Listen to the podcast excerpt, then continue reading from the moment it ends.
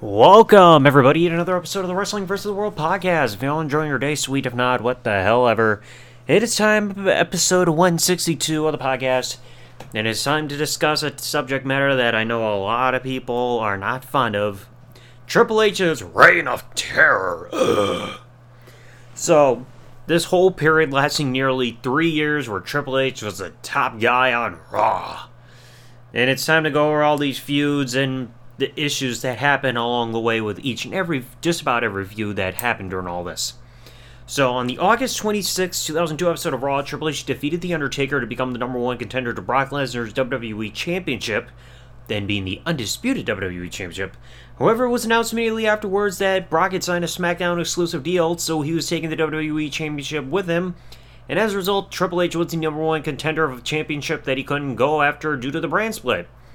So the next week, we saw in the September 2nd, 2002 edition of Raw, Eric Bischoff gave the World Heavyweight Championship to Triple H and christened him as the new World Heavyweight Champion, starting the Reign of Terror. So Triple H went through a lot of opponents opponents during this three-year period, and it's time to go over these in the best order that I can, being chronological.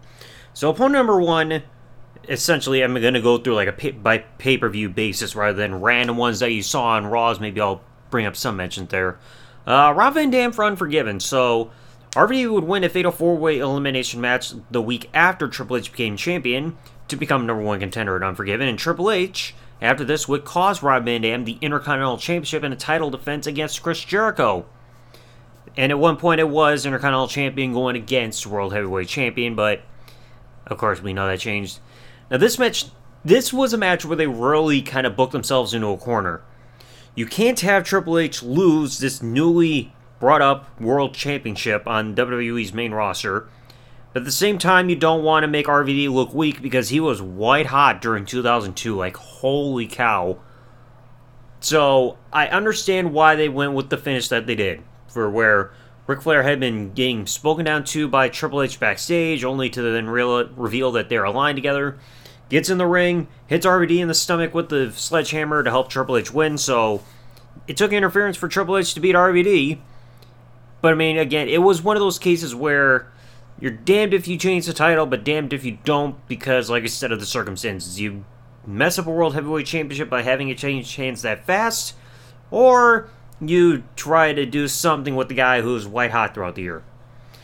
Now, after the, and of course, RVD would get his revenge by facing Ric Flair the next month at No Mercy, so something came of that.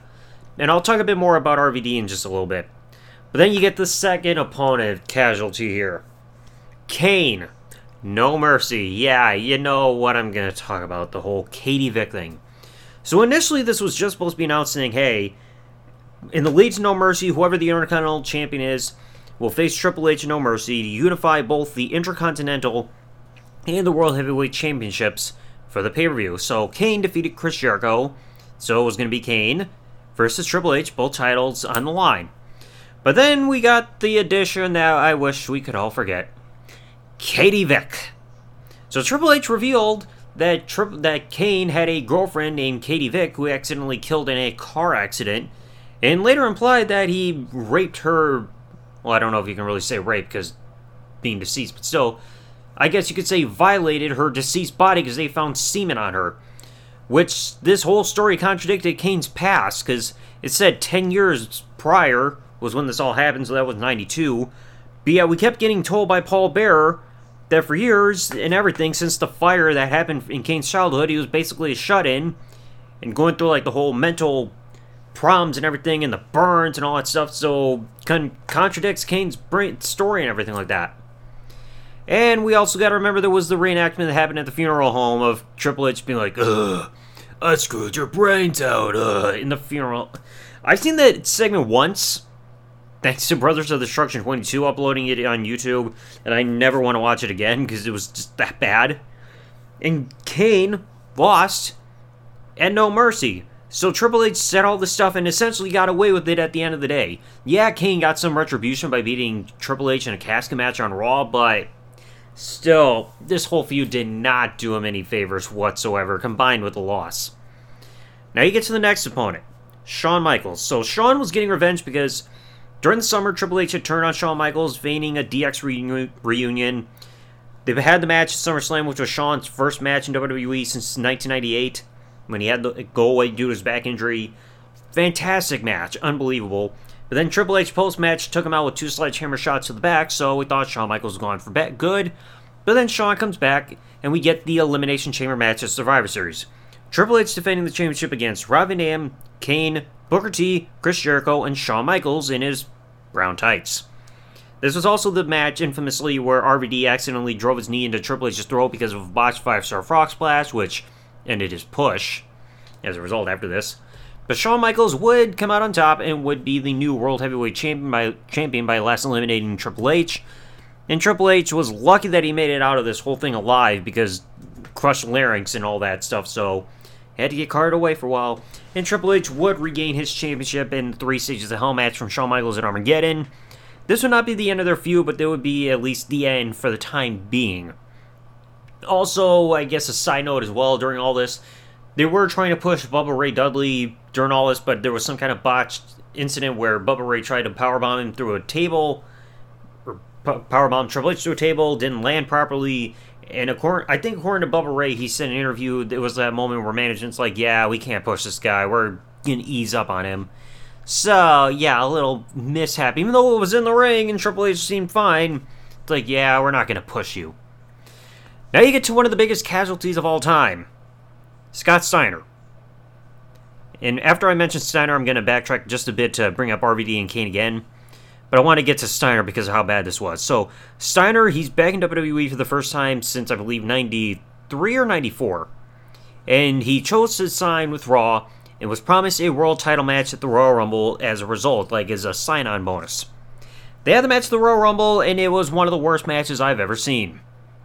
It's just Steiner being tired, botching some moves due to foot drop foot syndrome, and just repeating over, like belly to belly suplexes over and over and over, and then you had the god awful finish where Triple H got disqualified by using the sledgehammer and referee Earl Hebner.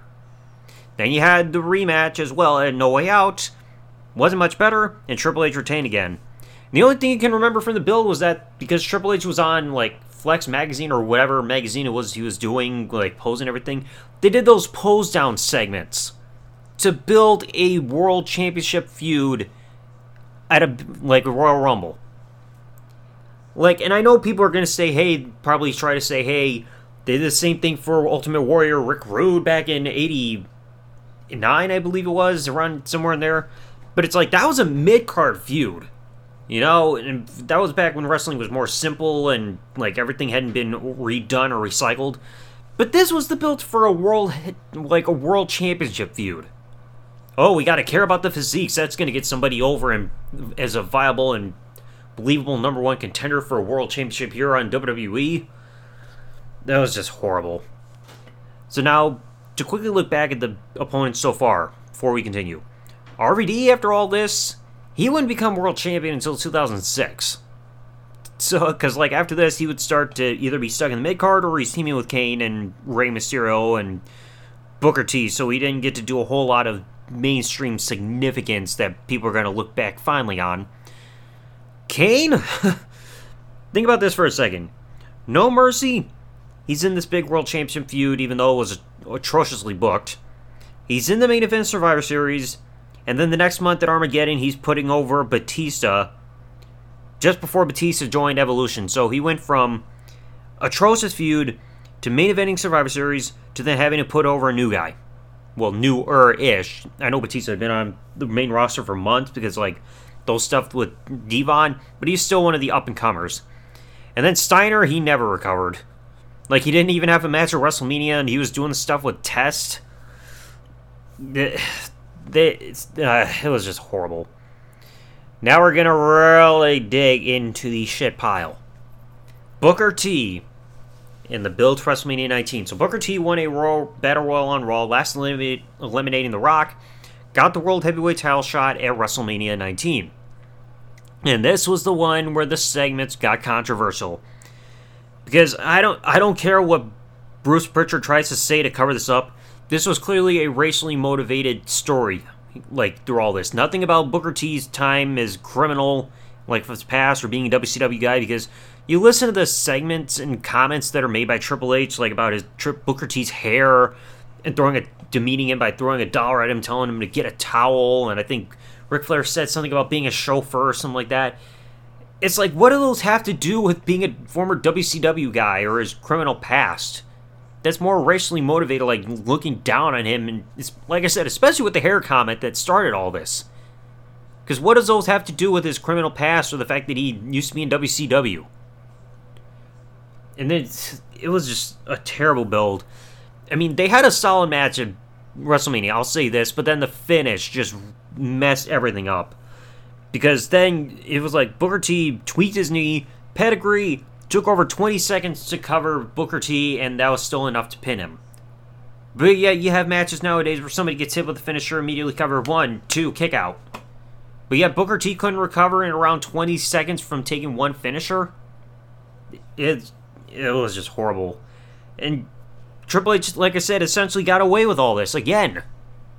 Like, I get that you can't always have the heel get their comeuppance every single time a big feud is about to end or have a pay per view, but there may be some exceptions in there instead of having him just go out on top every single time. You know what I mean? Now, the next one Kevin Nash, one of Triple H's real life closest friends.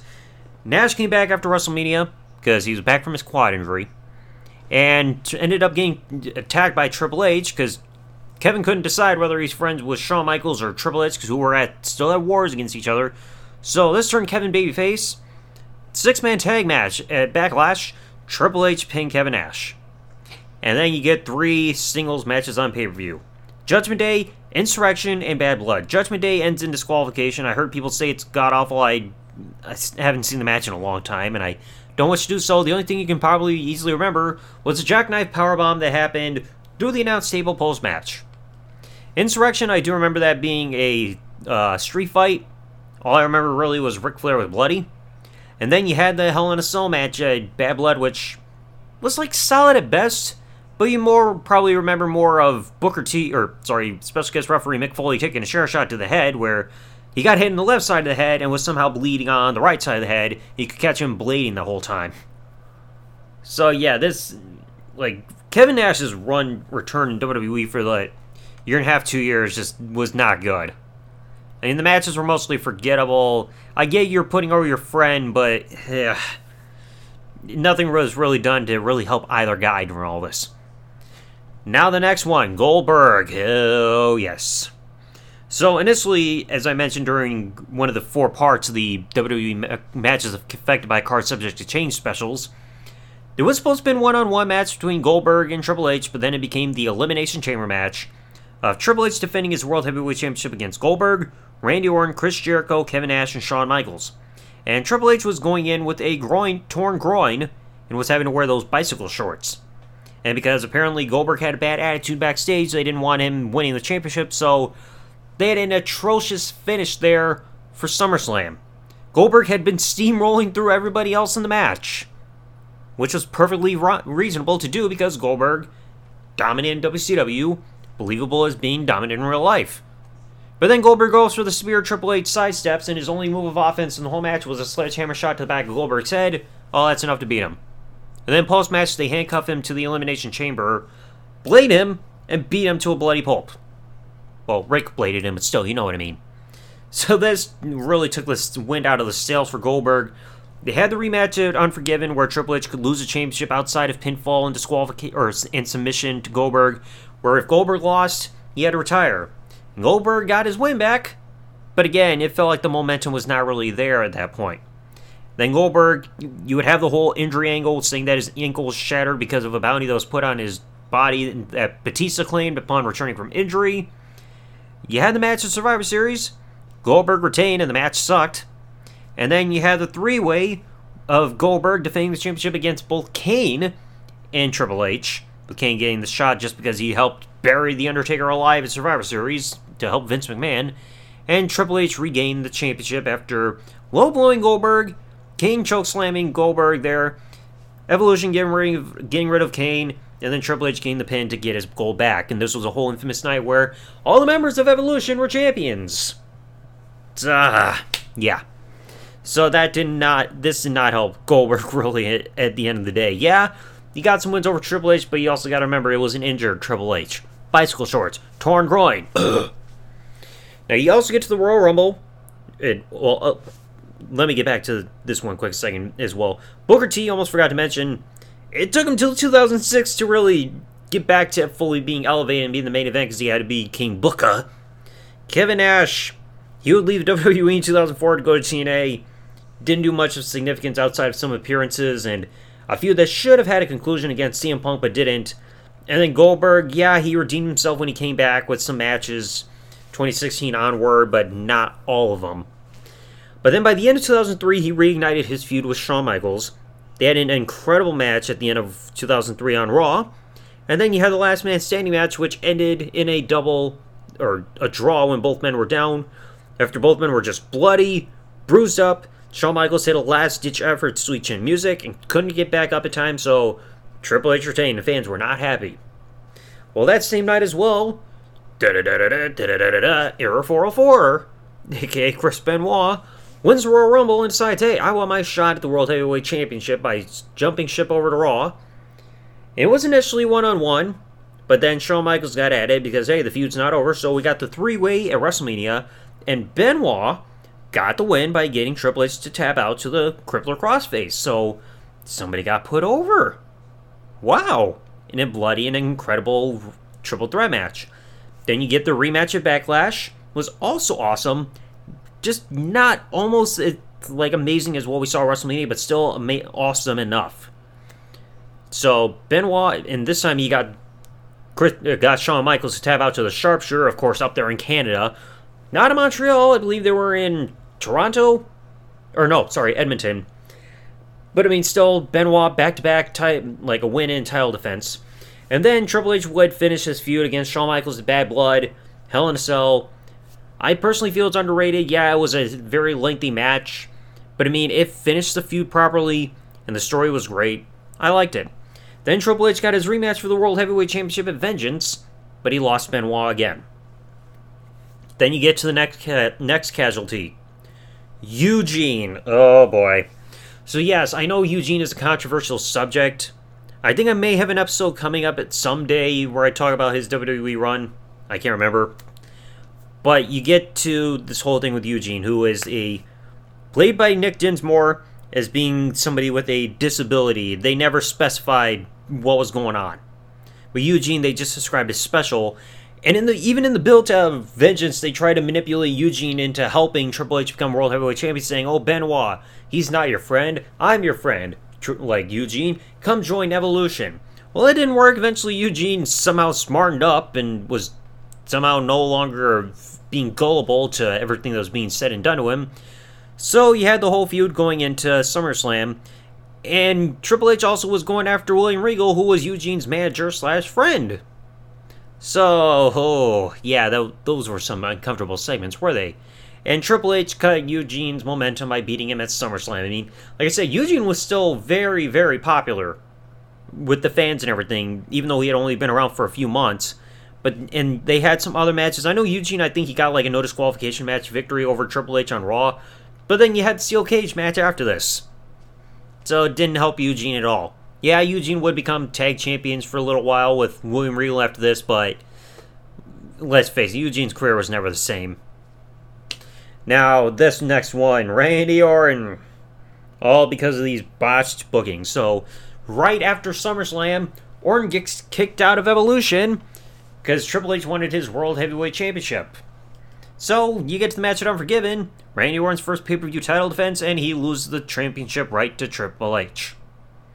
And yeah, they turned Randy face. It was like cool. He's going out against Triple H and everything and getting revenge for Evolution kicking him out. But they didn't do Randy any favors with his character and with the booking and all this stuff. Because then after this, Triple H would retain the World Heavyweight Championship against a legit injured Shawn Michaels at Taboo Tuesday. Team Orton would defeat Triple H's team at Survivor Series with the whole stipulation saying that whichever team wins, each member of that team gets an entire week where they run Raw while Eric Bischoff is taking a month off. Then you get one iffy issue here after this. By late December, they vacate the World Heavyweight Championship because it was Triple H defending the World Heavyweight Championship in a triple threat against Edge and Chris Benoit. And the match ended in a draw where Benoit was pinned at the same time he was getting Edge to tap out to the crippler crossface. So, because of that, the title was vacated and put on the line at New Year's Revolution in an Elimination Chamber match. Special guest referee being Shawn Michaels, and the participants being Triple H, Batista, Randy Orton, Chris Benoit, Chris Jericho, and Edge. And this was also where they started to tease the dissension with the rest of Evolution, especially Batista. Triple H would win after last elim- eliminating Randy Orton. And they whole, brought up the whole thing saying, hey, Batista, Triple H could have saved you, but he didn't. And then he also retained the championship at the Royal Rumble in the next pay per view, going against Randy Orton one on one. Fun fact about that they actually did that spot where Triple H blocked the RKO and dumped Randy over the top rope. Same move they would do later on in One Night Stand in 2008 that would break Randy Orton's collarbone, unfortunately. So it shows that even if something is done more than once, something can go wrong. So yeah, they did not do Randy any favors during all this with this feud against Triple H. He wouldn't even become world champion until No Mercy 2007. And that was just because the championship had to be handed to him because Cena got injured. So it took Randy a little while to recover. Yeah, he had some like an um, awesome feud going against the Undertaker after this, and the stuff with Rated-RKO was really good. But it took him a while to rebuild. And then you get to the end of the Reign of Terror, the feud that put it into it all, Batista. So, like I said, you had the whole tease starting around again at New Year's Revolution, and eventually I'll bring up this whole feud like with Batista and Triple H in death. But then Batista would win the Royal Rumble match, and Evolution, the remaining members being Triple H and Ric Flair outside of Batista, would try to make Batista think that JBL was trying to take him out so that he would choose JBL as his opponent for WrestleMania. But Batista overheard the conversation backstage about this whole thing and decided he's going to go after Triple H instead, turn babyface, powerbomb Triple H to the table when he decided, hey, I'm going after your belt, bitch. You had the match at WrestleMania. Batista beats Triple H to become World Heavyweight Champion in the main event, retains at Backlash, and then retains as well at Hell in a Cell at Vengeance. After this, Triple H would disappear for a few months. I believe he was recovering from some nagging injuries. But this was like the only instance truly where somebody got over on Triple H.